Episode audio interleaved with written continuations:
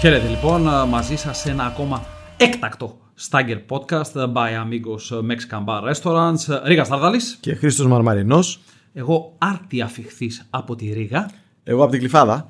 Ε, δεν μας λες, μεξικανικό εστιατόριο έχεις στη Ρίγα; Θα μπορούσε, καθώς η παλιά πόλη στην πρωτεύουσα της Λετωνίας έχει πολλά ωραία εστιατόρια και επίσης ο καιρός στη Λετωνία σηκώνει μια δροσερή τεκίλα, αλλά κυρίως σηκώνει αρκετό φαγητό. Πρώτον, γιατί χρειάζεται αρκετά να περπατήσεις μέχρι να φτάσεις στην παλιά πόλη. Οι χώροι στάθμευσης στο κέντρο είναι λίγοι και πανάκριβοι. Και δεύτερον, διότι αυτή την εποχή νυχτώνει πλήρως μετά τις 11 το βράδυ.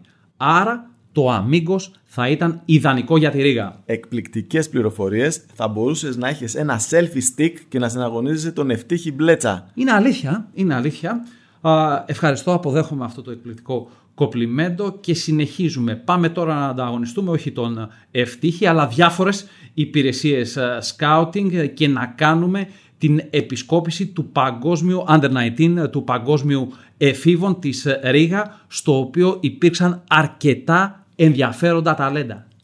Ναι, και η φετινή ιδιαιτερότητα είναι η εξής. Έγινε πριν το draft του NBA. Έτσι, κάποια ταλέντα είχαν τη δυνατότητα να δείξουν το ταλέντο τους μπροστά από τους scout που είχαν πάει να τους ε, δουν, ε, είτε ενίσχυσαν, κάποιοι βέβαια έριξαν τις μετοχέ τους για το draft που θα γίνει φέτος την τελευταία Πέμπτη του Ιουλίου. Ναι, συνήθως το draft γίνεται την τελευταία Πέμπτη του Ιουνίου, αλλά φέτος η σεζόν πήγε ένα μήνα πιο μετά σε όλα τα επίπεδα. Έτσι και το draft αντί για Ιούνιο θα γίνει τον Ιούλιο και το Summer League του Las Vegas και το Salt Lake City. Υπάρχουν πάντοτε δύο Summer League, δύο καλοκαιρινά κάμπα στα οποία υποψήφιοι παίχτες για το NBA δείχνουν τις ικανότητές τους και τα δύο Summer League λοιπόν αντί για τον Ιούλιο θα γίνουν εφέτος τον Αύγουστο. Πάμε να ξεκινήσουμε την αναφορά μας για το παγκόσμιο της Ρίγα από τα δύο μεγαλύτερα ταλέντα των δύο επόμενων draft. Ο Αμερικανός Τσέτ Χόλμιγκρεν και ο Γάλλος Βίκτορ Ουεμπανιάμα και τα δύο επώνυμα είναι λίγο δύσκολα οπότε συγχωρέστε μας για την χρονοτριβή προβάλλουν από τώρα ως τα φαβορή για το νούμερο 1 για την κορυφή ο Μεν Χόλμγκρεν του draft του 2022 ο Δε Ουεμπανιάμα γεννημένος το 2004 για το νούμερο 1 του draft του 2023. Και ένα κοινό στοιχείο που μπορούμε να βρούμε πέρα από το δύσκολο όνομα είναι το γεγονός ότι πρόκειται για δύο γίγαντες με παρόμοια σωματοδομή, ψηλόλιγνα παιδιά, ε, τα οποία παίζουν έχουν προσόντα να παίξουν σαν περιφερειακοί παίκτες. Ο Χόλμγκρεν την επόμενη σεζόν θα δείξει τα ταλέντα του στο Πανεπιστήμιο Γκονζάγκα. Πρόκειται για έναν 7 footer, για έναν παίκτη δηλαδή με ύψος 213 εκατοστών, ο οποίος έχει φοβερό χειρισμό της μπάλας και εξαιρετικό σουτ. Είναι απίστευτα λεπτός, απίστευτα μακρύς, έχει όμως εξαιρετική ισορροπία σώματος και παρά το γεγονός ότι είναι αδύναμος δεν είναι soft. Αντέχει την επαφή, φυσικά δεν είναι καλός απέναντι στην επαφή. Θυμίζει λίγο τον Kevin Durant, βέβαια η διαφορά είναι ότι ο Durant στην αντίστοιχη ηλικία στο Πανεπιστήμιο του Τέξας έπαιζε μόνο ως περιφερειακός, ο Holmgren κατά συνθήκη μπορεί να χρησιμοποιηθεί στην περιφέρεια, το παιχνίδι του είναι καλό και μέσα στη ρακέτα. Από την άλλη πλευρά, ο Γουεμπανιάμα έχει ξεπεράσει τα 220 εκατοστά. Το άνοιγμα χεριών του φτάνει τα 2 μέτρα και 50 εκατοστά. Είναι ένα εκπληκτικό wingspan, δεν έχει σημειωθεί ανάλογο στο παρελθόν. Ο Γουεμπανιάμα λοιπόν ακόμα δεν ξέρει τι θέση είναι. Θέλει να παίζει στην ε, περιφέρεια, έχει σχετικά καλό σουτ, αλλά δεν είναι ανάλογα καλό σουτέρ με τον Holmgren.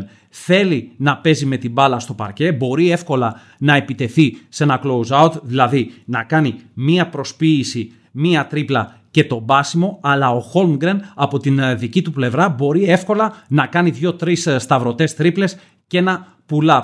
Είναι λοιπόν δύο παίχτες ε, με πολύ ιδιαίτερα τεχνικά χαρακτηριστικά. Ο Holmgren θα παίξει του χρόνου στο NCAA με τον Γκονζάγκα, ενώ ο Γουεμπανιάμα έφυγε από την Ναντέρ, την ομάδα που έχει έδρα το Παρίσι, πήρε μετεγγραφή στην Βιλερμπάν, θα τον δούμε του χρόνου στην Ευρωλίγκα. Η ερώτησή μου λοιπόν είναι η εξής.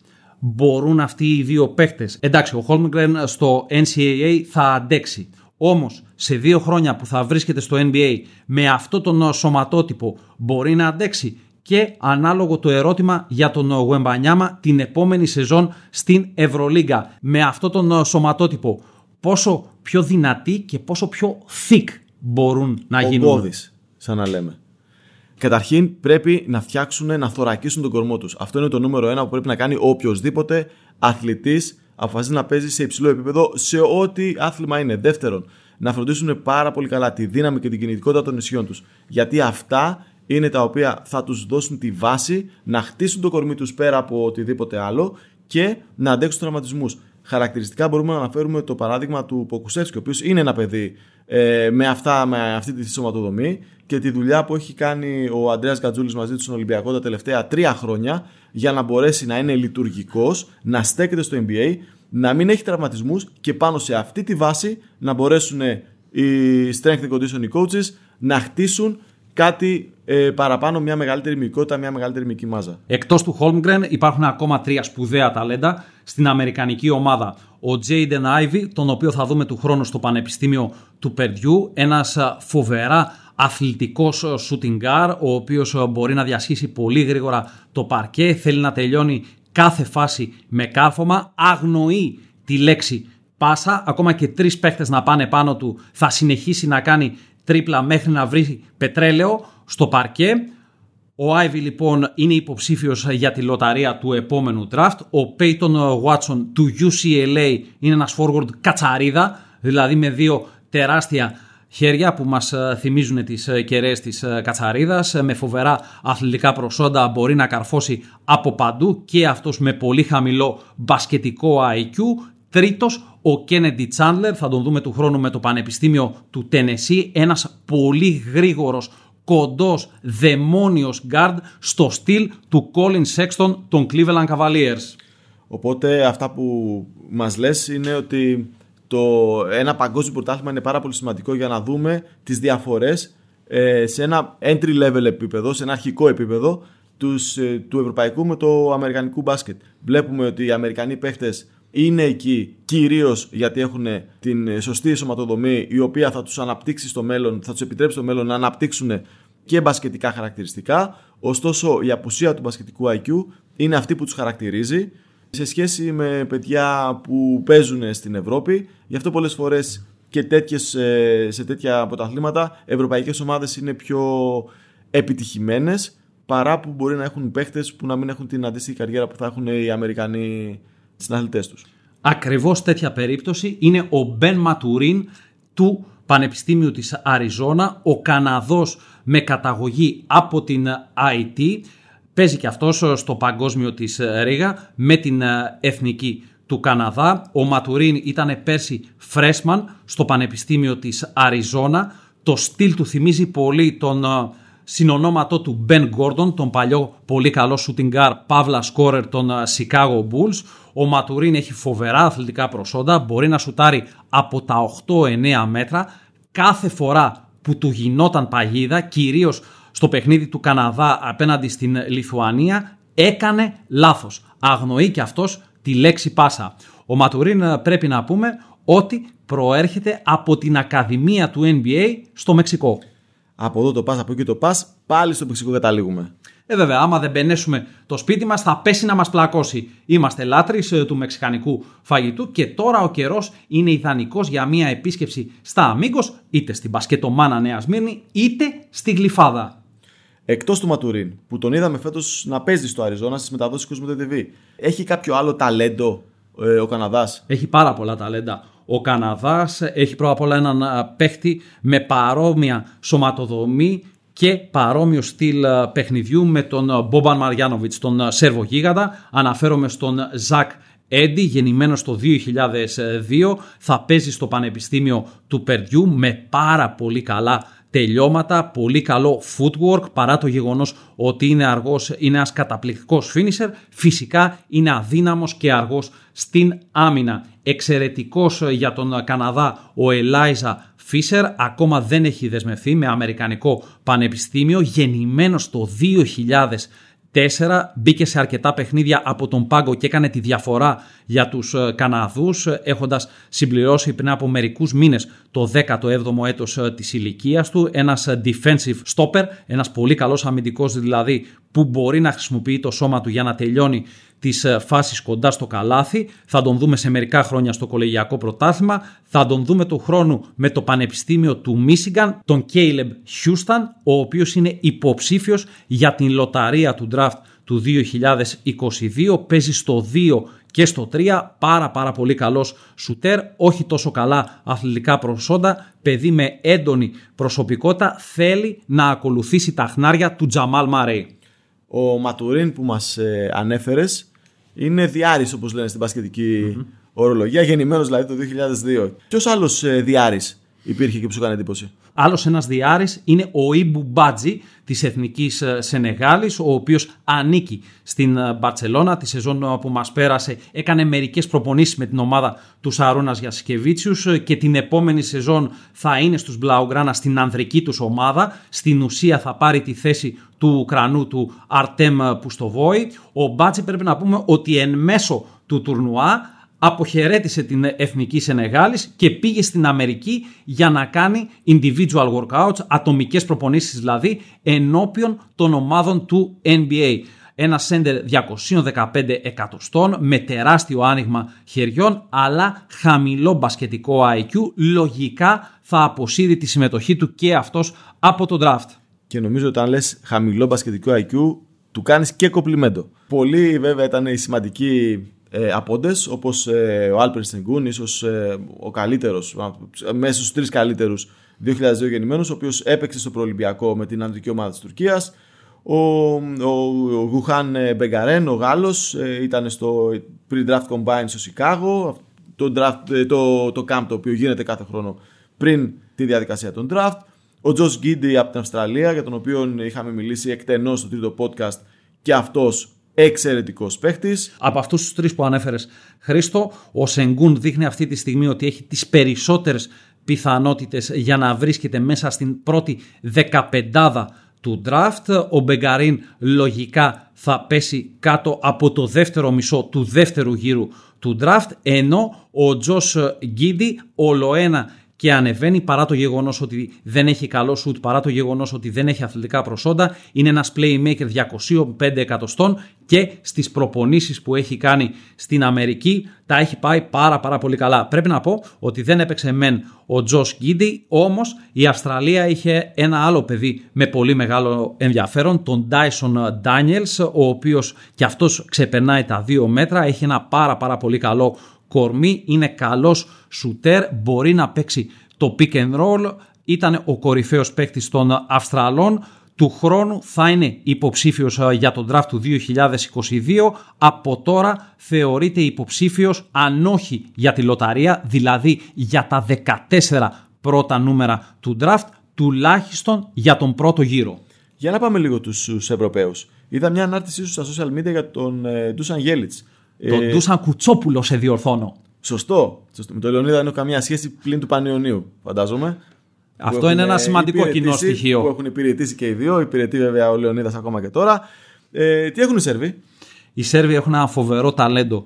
Τον Νίκολα Γιώβιτς, γεννημένος το 2003, ανήκει στην Μέγα, την ομάδα του γνωστού ατζέντη Μίσκορα Νιάτοβιτ. Ε, τον είδαμε και στο τουρνουά εφήβων της Ευρωλίγκας στη Βαλένθια που έγινε στο ξεκίνημα του Ιουνίου. Ήταν ο ηγέτης των ε, Σέρβων. Να κάνω παρένθεση και να πω ότι ο Γέλιτς είναι βοηθός προπονητή. Ο Γέλιτς ο οποίος ε, ήρθε στην Ελλάδα στο ξεκίνημα της δεκαετίας του 90. Του δώσαμε και αυτού ε, ελληνικό διαβατήριο με το επώνυμο Κουτσόπουλος. Έπαιξε για έξι χρόνια στον Πανιόνιο, έπαιξε και για μία σεζόν στον Ολυμπιακό. Ο Γέλιτς προσπαθεί να τυθασεύσει το ταλέντο του Νίκολα Γιώβιτς, ο οποίος ξεπερνάει τα δύο μέτρα, είναι πάρα πάρα πολύ καλός με την μπάλα στα χέρια, μπορεί εύκολα να παίξει το pick and roll, μπορεί να πάρει το rebound και να κάνει το coast to coast, έχει όμως μια πολύ έντονη, πολύ δυναμική προσωπικότητα και συχνά πυκνά εκφράζεται εναντίον των συμπεχτών του ή εναντίον του προπονητή του. Αν μπορέσει να βάλει το ταλέντο του σε ένα καλούπι θα έχει πολύ χρόνο συμμετοχής ε, του χρόνου στην Μέγκα και θα είναι και αυτός υποψήφιος για τον πρώτο γύρο του draft του 2022. Έχει τραβήξει νουμεράκι όπως ε, πάνε στη, στα σούπερ μάρκετ ή στις τράπεζες και περιμένει τη σειρά του στη Μέγκα ε, η οποία είναι αυτή τη στιγμή προσιλωμένη όλος ο οργανισμός στο να σπρώξουν τον ε, Πετρούσεφ να γίνει draft. Ε, στη δεύτερη σειρά της αναμονής είναι ο Γάλλος ο Καζαλόν, είναι ο Γιώβιτς και όλα γενικώ έχουν μία μέθοδος σε αυτήν την ομάδα. Πολύ καλό ταλέντο είναι και ο Αζουόλας του Μπέλης της Λιθουανίας. Τον είχαμε δει για πρώτη φορά στο Ευρωμπάσκετ εφήβων ε, του 2019 στο Βόλο. Ο Τουμπέλης αγωνίζεται στο Πανεπιστήμιο της Αριζόνα. Είναι ένα κοντό πεντάρι με φοβερή ενέργεια και στις δύο άκρες ε, του παρκέ. Κάνει καταπληκτικά chase down ε, κοψίματα. Μπορεί να βγει στον ευθυνδιασμό και να καρφώσει στο πρόσωπο οποιοδήποτε αντίπαλου. Όμως είναι κοντός, προσπαθεί να γίνει τεσάρι. Έχει βελτιώσει το σου του έκανε μια συμπαθητική freshman σεζόν στο Πανεπιστήμιο της Αριζόνα. Θα τον δούμε του χρόνου καλύτερα στο κολεγιακό πρωτάθλημα. Οι Λιθουανοί, οι οποίοι έχουν μια πάρα πολύ καλή σχέση με την ε, Αμερική, ήδη από τα πρώτα χρόνια της ε, ανεξαρτησίας τους από τη Σοβιετική Ένωση, είδαμε ότι είναι κοντά στο αμερικανικό άρμα το μπασκετικό. Έχουν πάει πάρα πολλά παιδιά και παίζουν στην, ε, στην Αμερική σε κολέγια, στο NBA ε, τεράστιες προσωπικότητες και το Arizona το οποίο γενικώ στο σχολείο θα έχει ένα international flavor, μια διεθνής γεύση από παίκτες του χρόνου. Βέβαια, διότι εκτός από τον Λιθουανό, τον ε, του Μπέλης, ε, θα έχει τον Γάλλο τον Αντάμα Μπάλ, θα έχει έναν ε, Τούρκο, τον Τιμπέτ Γκορενέρ, έχει ακόμα έναν Γάλλο, τον Ντάνιελ Μπάτσο, πολύ καλό ταλέντο, γεννημένο το 2002, ο οποίος όμως είχε υποστεί ρήξη χιαστού στο δεξί του γόνατο, έχασε όλη την πρώτη του σεζόν και αναμένεται να αγωνιστεί για πρώτη φορά στο κολεγιακό πρωτάθλημα την περίοδο 2021-2022.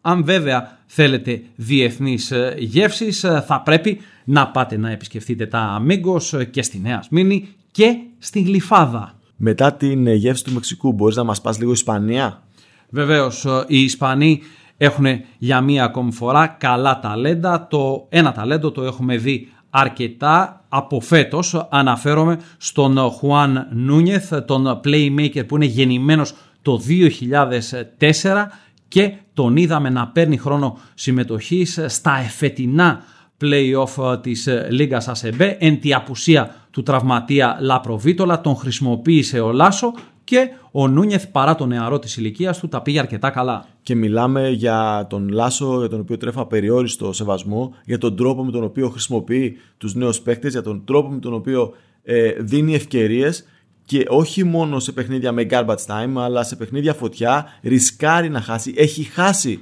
με σκοπό να βγάλει παίκτες. Ε, δεν ξεχνάμε το πώς βγήκε ο Ντόντσιτς, δεν ε, το έκανε βέβαια χάρη, αλλά ρίσκαρε να αφήσει την ομάδα χωρίς έμπειρο playmaker, με τον ε, να δώσει την, ε, την ομάδα στον Ντόντσιτς και να έχει την εξέλιξη αυτή που έχει. Αντίστοιχα κάνει το ίδιο για τον Καρούμπα, θα κάνει το ίδιο για τον ε, Τρίσταν Βούξεβιτς και ο Νούνιες έχει και αυτός μπει σε αυτή τη μεγάλη σειρά των παιχτών που έχουν αναπτυχθεί από την Real Madrid με συνθήκες πρωταθλητισμού ακόμα ένα παιδί με ταλέντο στην ε, εθνική ομάδα της Ισπανίας η οποία πρέπει να πούμε ότι αποκλείστηκε από την ε, τεντράδα του παγκόσμιου της ε, Λετωνίας. Ιτήθηκε στον πυροήμι τελικό με 81-77 από τον Καναδά. Είναι ο Ρούμπεν Ντομίγκε της Εστουντιάντες. Ένα πολύ καλό διαρροτριάρι με έφεση στο σουτ. Ο Ντομίγκε πρέπει να πούμε ότι στο παιχνίδι της φάσης των 16 απέναντι στη δυνατή ομάδα της Αυστραλίας είχε 24 πόντους με 6 στα 6 τρίποντα έβαλε 21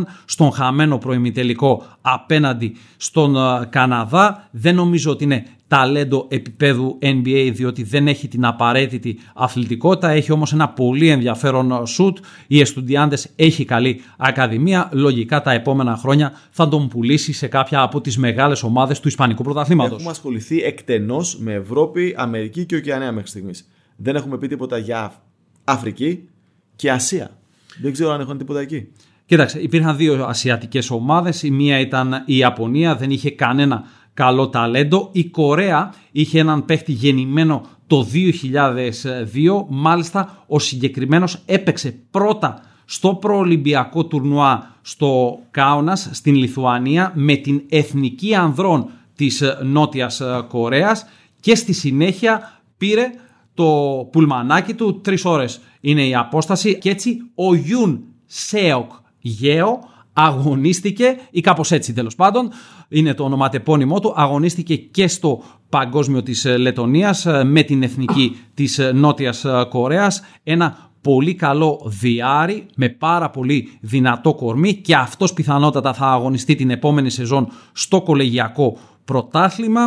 Ο Γέο είχε 25 πόντους ε, μέσω όρο ανά αγώνα στο παγκόσμιο της ε, Λετωνίας. Είναι ένας παίκτης όχι για το NBA αλλά μπορεί να κάνει καλή επαγγελματική καριέρα. Σε ό,τι αφορά τους Αφρικανούς για μία ακόμη φορά η Σενεγάλη ήταν η ομάδα με τα περισσότερα ταλέντα εκτός ε, του Μπάτζη στον οποίο αναφερθήκαμε προηγουμένως έχει τον Μπάμπα Καρσανέ έναν forward γεννημένο το 2003 με άνοιγμα χεριών στα 2 μέτρα και 25 εκατοστά, φοβερός αμυντικός αλλά όχι τόσο καλός ε, σούτερ και φυσικά έχει και τον ε, Χαλίφα Ντιόπ, τον σέντερ που είναι γεννημένος το 2002, έπαιξε λίγο φέτος στην Γκραν Κανάρια, του χρόνου όμως θα έχει μεγαλύτερο ρόλο στην ομάδα του Λασπάλμας. Και θα έχει την ευκαιρία αυτή, μιας και ο Μπαλτσερόφσκι, ε, για τον οποίο έχουμε ήδη αναφερθεί, θα φύγει από την Γκραν Κανάρια και θα πάει ιδανικός στη Μέγα, όντας και αυτός ένας κρίκος στην τεράστια λυσίδα εξέλιξης παιχτών,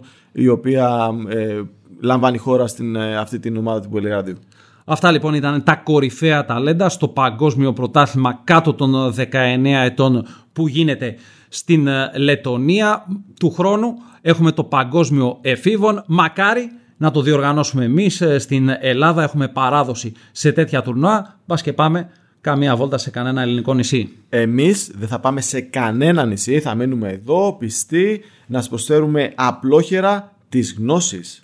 Εγώ θα έλεγα την ε, ταπεινότητά μας. Ε, είμαστε πραγματικά πολύ φιδωλοί στην αυτοαποθέωση. Μέχρι το επόμενο Stagger Podcast από τον Ρίγα Δάρδαλη και τον Χρήστο Μαρμαρινό. Να είστε όλοι καλά και να απολαμβάνετε τη ζωή στην Ελλάδα αλλά και το φαγητό στους αμίγκος.